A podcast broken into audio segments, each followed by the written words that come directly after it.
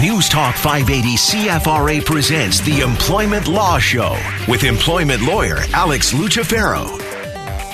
And welcome to the show here to 7 minutes after 7. This show, again, is for you. We are talking employment law. We are talking the stuff you need to know, whether it's going back after a temporary layoff from COVID-19, or maybe you're still off, or maybe you're thinking about jumping ship. Maybe you're an employer and you're not sure how to handle things with your employees coming back to work now that you've gotten through the other end. And hopefully things are looking a little brighter for you.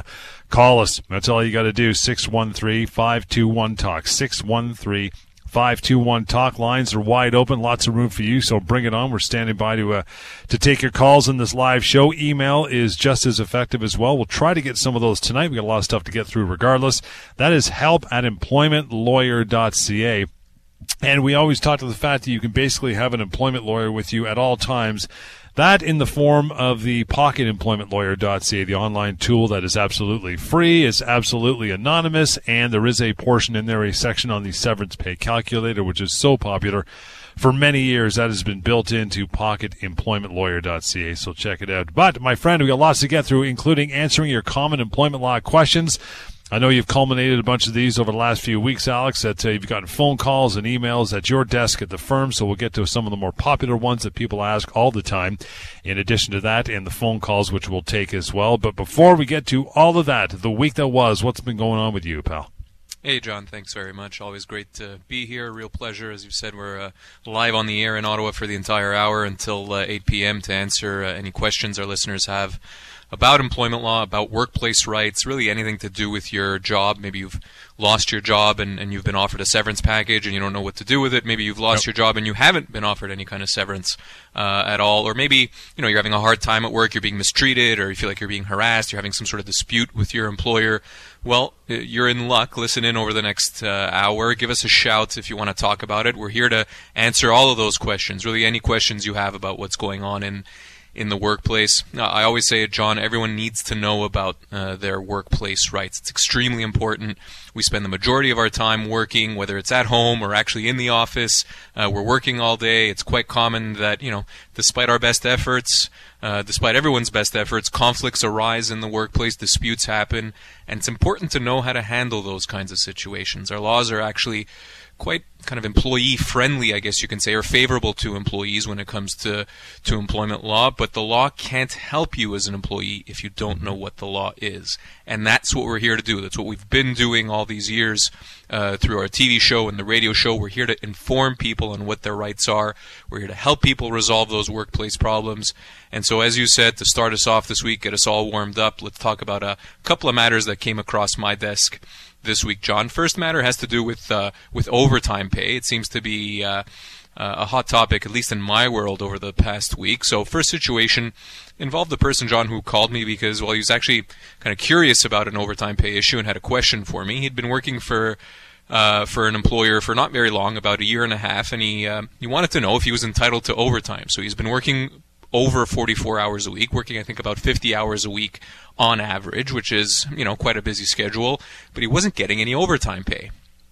And so, you know, the reason his employer gave him for not paying him overtime was because he was a manager. And my initial reaction was, well, yeah, managers are actually exempt from overtime pay. In the vast majority of cases, if you're a manager, if you manage other employees, you're a store manager, whatever the case may be, you don't get overtime pay.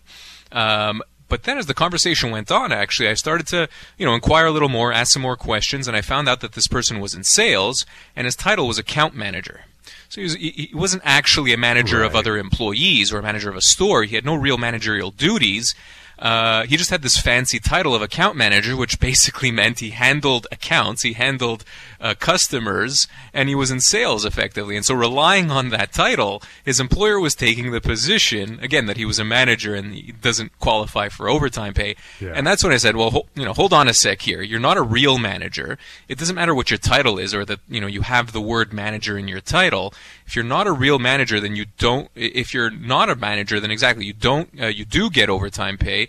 It's really as simple as that, because otherwise, I mean, you know, an employer could just call any employee, John, a manager and somehow exclude them from overtime pay? No, obviously not. That can't be the case. So this guy hasn't been getting any overtime pay at all, John, since you started working with the company, which is, like I said, I mean, it's I think a year and a half or so, and the company's been withholding this overtime pay for the entire time, completely illegally, completely contrary to the Ministry of Labor and the Employment Standards Act in Ontario.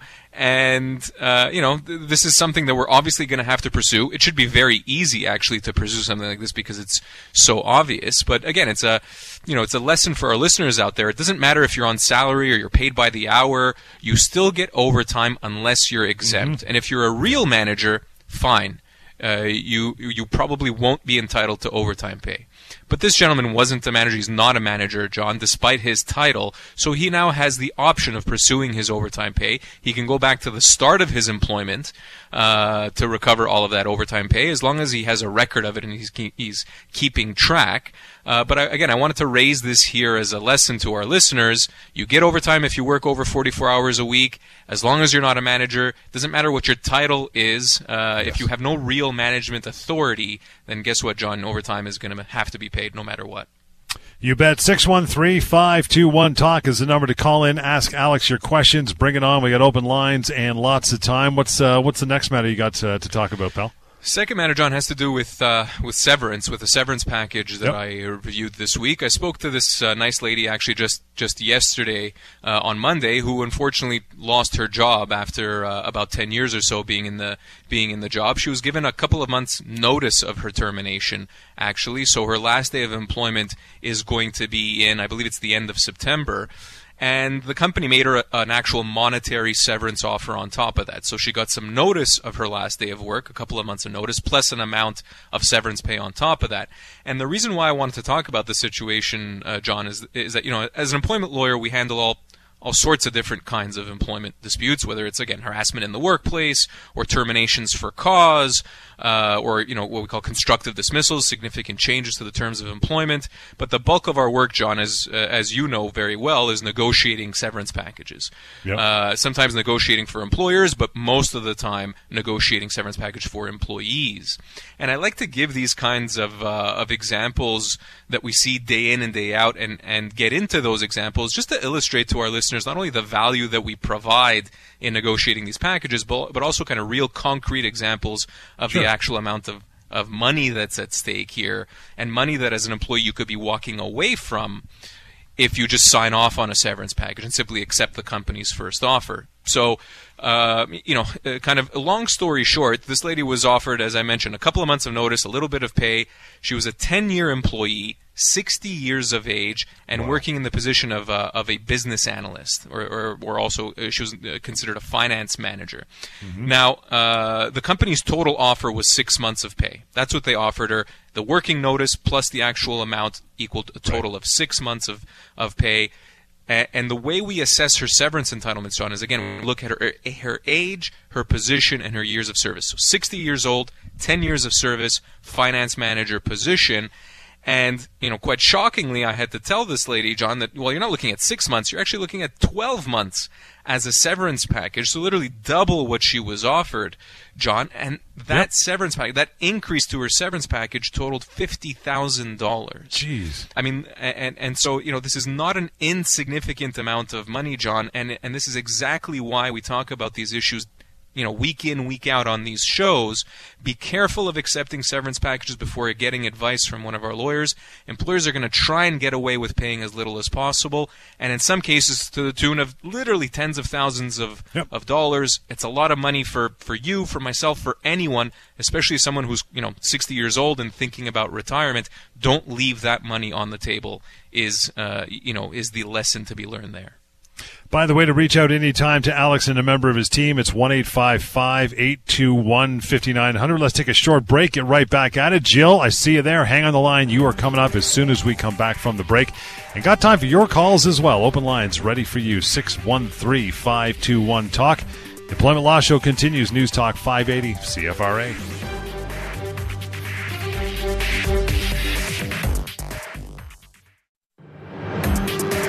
Now back to the Employment Law Show with employment lawyer Alex Lucifero on News Talk 580 CFRA. Welcome back indeed. It is 7:20 here on the show. Welcome to it. Employment Law Show. You have plenty of time to call in live here and ask your questions. Alex is at the ready, and it is 613-521-TALK. We'll get to our topic for the night, some emails here in just a bit. But first, as promised, Jill, thank you so much for hanging in there through the break. You're on the air. How are you tonight? Good, and you? Great. What's on your mind for Alex? Okay. Hi, Alex. I'm calling on behalf of someone I care about.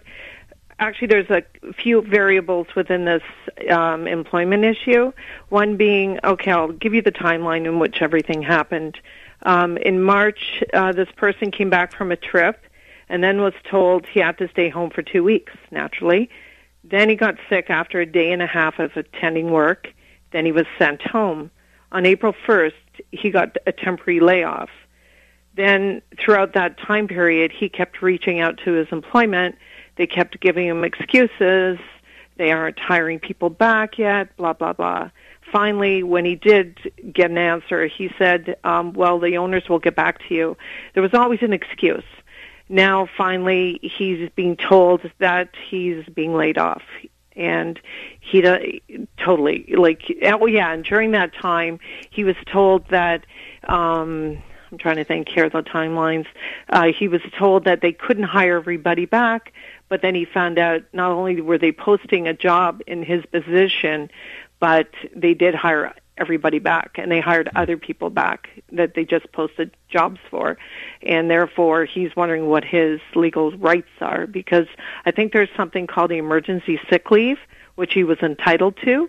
So I'm thinking there's two variables going on here, and I'm wondering if I'm correct. Yeah, fair enough, Jill. If I can ask, how old is this person? 31.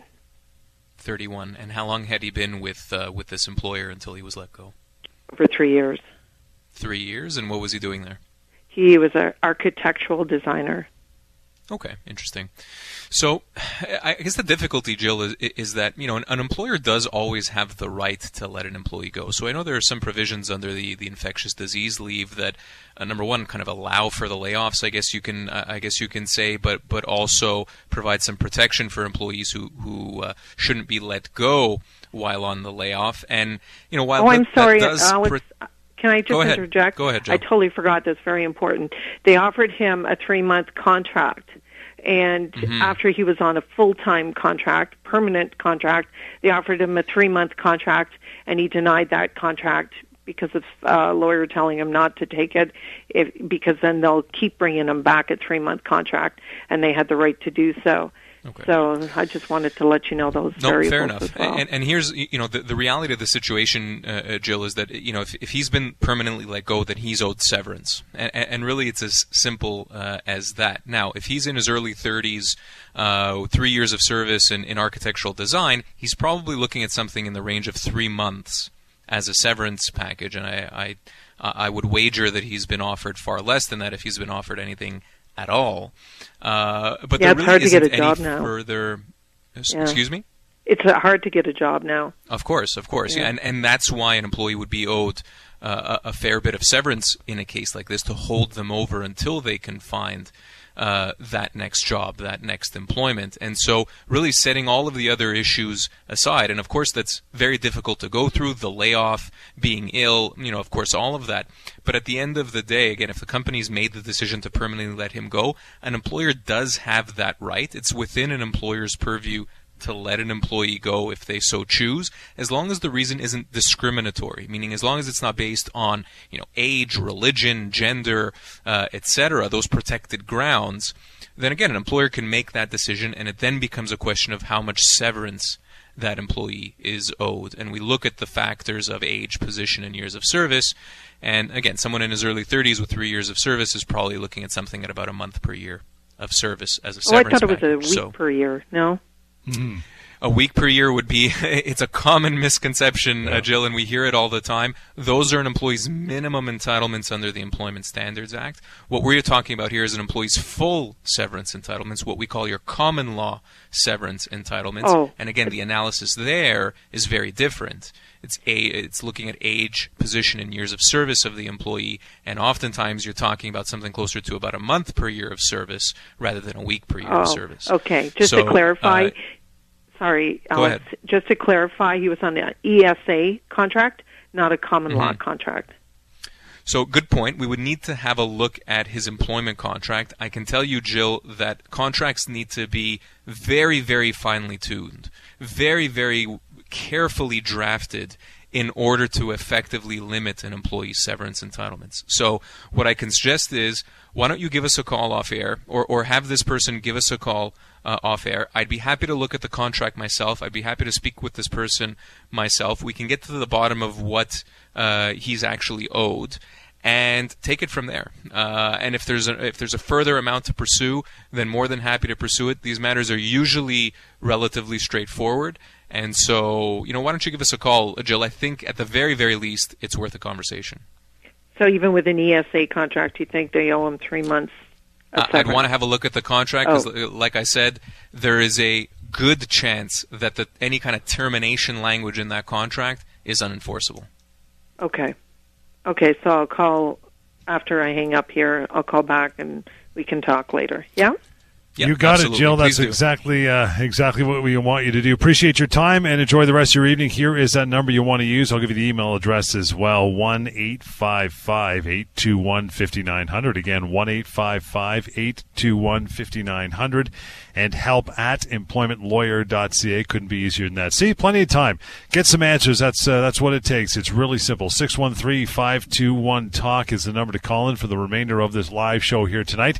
Answering your common employment law questions. I know you've narrowed this down to about 5 or 6, but there's 5 or 6,000 we could go through, fill up multiple shows, but we're going to get to some of the big ones that come up again and again and again. First one is this, Alex. Can my employer lay me off if I didn't do anything wrong? There you go. Yeah, it's probably the most common question we receive, John, and it actually kind of ties into the conversation I was having with Jill just now, which is, a lot of times when I speak to employees that have just been let go, the first thing they want to talk about is, I was a great performer and I didn't do anything wrong, and how could the company let me go this way? It's not fair. And the difficult advice as employment lawyers that we almost always have to give, John, in these situations is it doesn't actually matter what the reason is for the termination. Again, an employer, as I was mentioning to Jill, an employer does always have the right to end an employment relationship. Think of that as a relationship between an employer and employee. You can always break up in a relationship like that. There's nothing necessarily wrong with that, with the one big exception being, as again I mentioned to Jill, as long as it's not discriminatory, as long as you're not ending that employment relationship because of a person's religion, etc. And so, barring those rare exceptional cases, the only question that needs to be answered when an employee is let go is one of severance. Okay, yes. The employer's made the decision to let that employee go. You've got to hold your hands up and say, regardless of the reason, this is the situation I'm in now as an employee. What are my rights now? What am I owed as a severance package? And again, that's when we look to your age, your position, and your years of service to determine how long it might take you to find new employment, and in other words, what your severance entitlements should be. So, a lot ties into our conversation with Jill there. And again, it's a question we get very, very often. Literally every day I have to explain this to an employee out there, John. It doesn't ultimately matter if you didn't do anything wrong. The question is still one of severance. Lots more of those coming up, those questions about your common employment law questions. We'll get to those and still have time for your phone call as well. Lines are open. We'll remain that way for the remainder. 613-521-TALK is the number. Employment Law Show on News Talk 580 CFRA.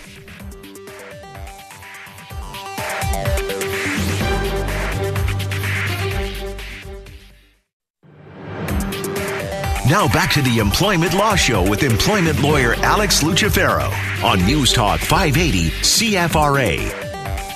It is 7:35. We're right back at it. You still got lots of time to make that call here on this live show. Talk to Alex, ask your questions, and that number is 613-521-TALK. You want to reach out through email. That is help at employmentlawyer.ca. And to reach Alex at the firm and a member of his team, you can do that when the show's not on the air, 1-855-821-5900. If you prefer a little more of a personal and private conversation, that could be had no problem whatsoever. Answering your common employment law questions. Number two, as follows, brother, is this one. How much severance pay should I get? That could be the biggest question of all time. What is a fair severance package? Yeah, that's the million-dollar question, yeah. John, and the one that we get asked every day, and that we speak to to people every day about. And as I was mentioning before the break, in almost all cases, John, severance is going to be based on an employee's age, position, and years of service. So the longer you've been with the same employer, the older you are, the more senior or specialized your position within that employer, the more severance you're going to get.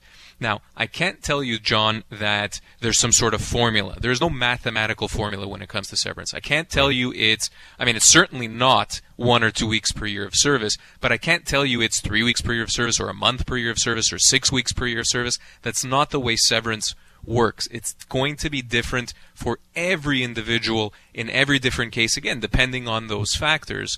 And the reason why we look at those factors, the reason why the law will look at those factors, is to give us some sort of estimate or best guess at how long it might take that employee to find new work. And so imagine you're in your late 50s or early 60s, and you've been with the same company for maybe 15 years.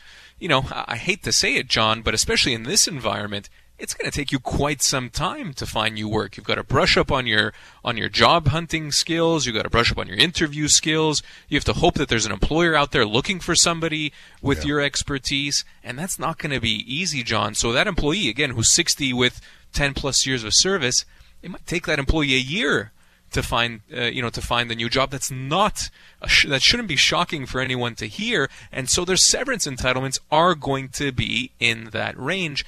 That's the way severance works. That's the way severance works in the majority of cases.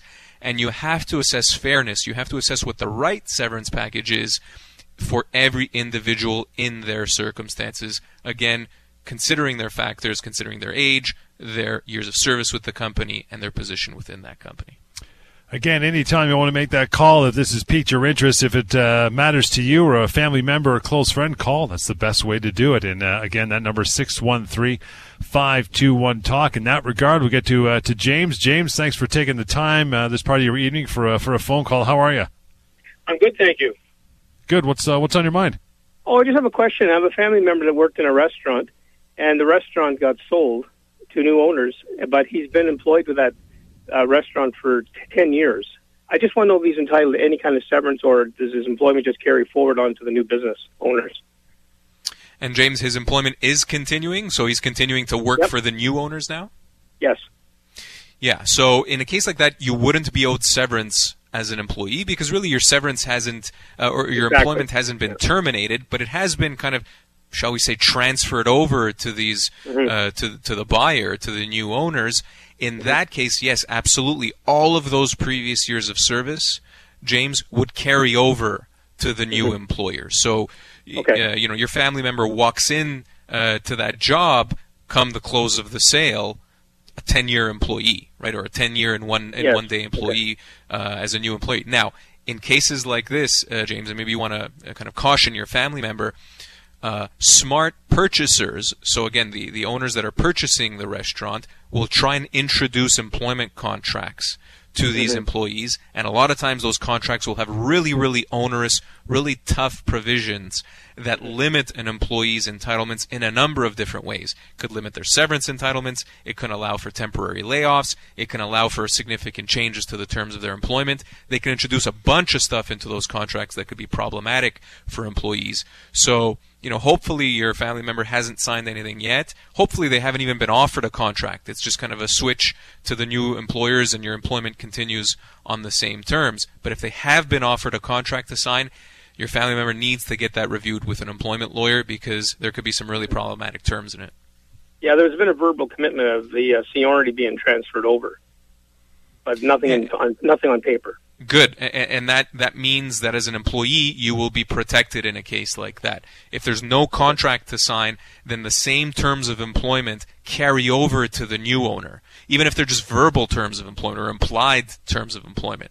Right? There shouldn't be any big changes in a case like that. But a contract will allow that new business, allow that new owner to introduce a bunch of changes. And so you have to be wary. So if there's no contract, again, your family member is good to go. Continue employment with the new owners, and if something happens in the future, well, again, that person's a 10-year employee, and their severance entitlements, would be calculated as such. And that's pretty much it. That's how you analyze a situation like that. It's a tricky one when the purchase of and the sale of a business happens and there are employees involved, but it sounds like the family member here is going to be pretty safe if there's no contract to sign. My question is, if something happens, he gets laid off or the business, blows up, does he have any kind of recourse to the previous owner, or does it have to fall on the new owners now? No, so if he's actually worked for the new owners, so again, if the sale closes and he continues working with those new owners, no. Now any kind of liability with respect to his employment falls on the new owners only. Okay. So, I'm not saying any bad thoughts here, but if they end up, going out of business because of all this nonsense with the COVID and all that, I'm just thinking like he would be whatever he gets. If they have no business, they have no money. I mean. So all that 10 years of work he did would go out the window if something that's as horrible as that would happen. Yeah, and knock on wood that doesn't happen, James, but you're right. In the case of a fair enough. In the case of a bankruptcy, if the business goes bust, a business closing is one thing, right? A business can close but not necessarily go bankrupt. They still don't have money in the bank. They just think that well, you know what, it's not worth pursuing any further. That's okay. You're still owed severance in a case like that. But if a company actually goes bust and goes bankrupt, you're right. As an employee, you're not going to have any severance entitlements, or at least it's going to be pennies on the dollar, if that. But listen, that's going to be the case. Old employer, new employer, whoever the owner is of the business, and bankruptcy is basically the worst case scenario of employment law. It puts employees in the absolute toughest spot possible. Yeah, I guess in a certain cases too. Let's say the relative didn't want to proceed, but the new owners, he then could go and say, okay, I'm going to move down the road. I'm going to sort out and do something else in my life. He would then be entitled to severance from that previous owner, right? Are you saying if the new owner doesn't take him on, carry forward to work with the new owners, and he's correct. He decided to so he wanted a career change. So I'm not going to carry forward with the new owners. So then he would be entitled to a severance from that previous owner. Would be less, no? No, not if the employee is making that decision him or herself. Right? Because if the employee is saying, you know what, I'm not interested anymore, guys, I'm gonna back out of this. Listen, that's a resignation. You've resigned your employment. You're not owed any kind of severance when you resign. If it's the new owner saying, you know what, we don't want you as an employee moving forward. We're not going to hire you when the sale closes, when we purchase the business. In a case like that, James, absolutely the old owner becomes obligated to pay severance because you haven't been employed yet with the new employer. They don't want you. And so that's a termination, and that's when the old employer becomes liable to pay that person's full severance entitlements. Makes sense. Okay, I think we're done for James. He's gone. James, hope you got enough information there. If not, you can follow up Indeed and call Alex at a later time to fill you in if there's anything a little cloudy there. 1-855-821-5900 is that number. It is help@employmentlawyer.ca. Going to take a short one, come right back, and we have more time for you. Make that phone call, 613-521-TALK. Employment Law Show. This is News Talk 580 CFRA.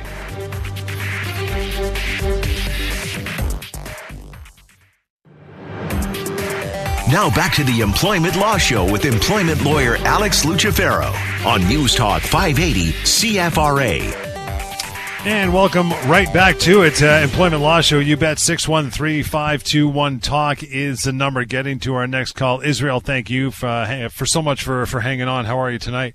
I'm all right. How are you? Good. What's on your mind?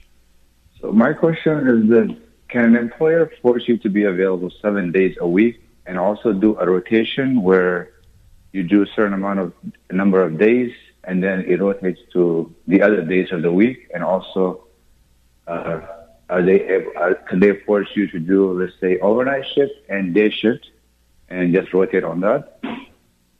Whereas you are available for a certain days and time of the day.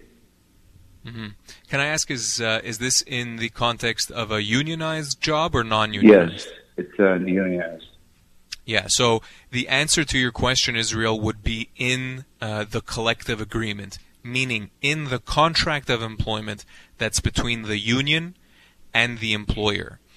In that document, in that what we call a collective agreement, would be the answer to whether an employer is allowed to do all of those things or not. So listen, what I can tell you generally speaking, when it comes to an employee's minimum entitlements under the Employment Standards Act. So the Employment Standards Act in Ontario is the piece of legislation that provides for an employee's kind of minimum protections, minimum rights and standards in the workplace. Generally speaking, I think in most cases, there are two issues. There's kind of a weekly limit in terms of the number of hours that you can work, which is generally speaking 48 hours. So the max that an employee can be made to work or forced to work is 48 hours in a week, although you can agree to exceed that amount. Meaning, again, if your union and your employer has agreed that maybe the maximum for your employees is, I don't know, 55 hours and not 48, that's perfectly legal, but you need an agreement in writing for that maximum weekly number of hours. The same thing goes with, let's say, the hours in a day. So on a daily basis, what the Employment Standards Act says is employees need at least 11 consecutive hours off each day. So basically your employer has to give you at least 11 hours off each workday. But again, as I just mentioned, an employer and an employee can agree to amend that. Or to exceed that. So it goes back to my initial point, which is you have to look at your correct collective agreement, and basically you have to ask your union the answer to those questions. In a unionized environment, your union and the collective agreement will answer those, and if it's the case that all of that is allowed under the collective agreement, well, then your employer has every right to enforce those terms, and you have to effectively accept them. Israel, or take it up with your union, because it's your union and it's the employees through the union who have accepted those terms of employment. Okay. All right. Does that make sense? Yep. Yeah. Thank you very much. Okay. Thanks, Israel. Appreciate that. I guess we should mention as a sidebar that even if Israel goes to his union, he gets no satisfaction via that route. You, as an employment lawyer, cannot represent him on his behalf because he's in the union situation, correct? That's right, John. Yeah. So, one of the, and there's a number of them, but one of the difficulties when it comes to unionized work, you're basically stuck with the union as your legal representative. Right. And, unfortunately, we hear from lots of people that are just really disappointed with their union's representation. Yeah. A lot of times they won't, pick up that baton and really fight for that employee's rights and for their entitlements for whatever reason, whether they're political reasons or other reasons. A lot of times employees don't just, they don't feel that support from their union. And that is a difficulty when it comes to unionized workplaces. Unionized workplaces, just to give you the other side of the coin, also do some pretty good things, right? Generally speaking, unionized employees are better paid. They have maybe some more protection in terms of job security. There are a couple of things that are, advantageous to unionized employment. But when it comes to things like severance, when it comes to things like, again, enforcing your rights individually as an employee, a lot of times the unionized sector is going to fall short.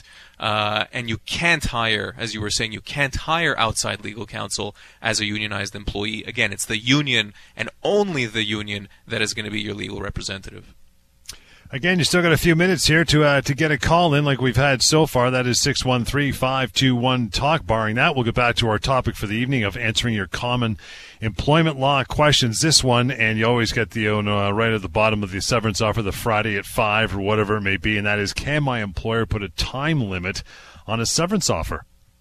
Yeah, it's funny, John. I mean, this is, amongst some of these other topics, but this is one that we've been talking about since day one. Right? Yeah.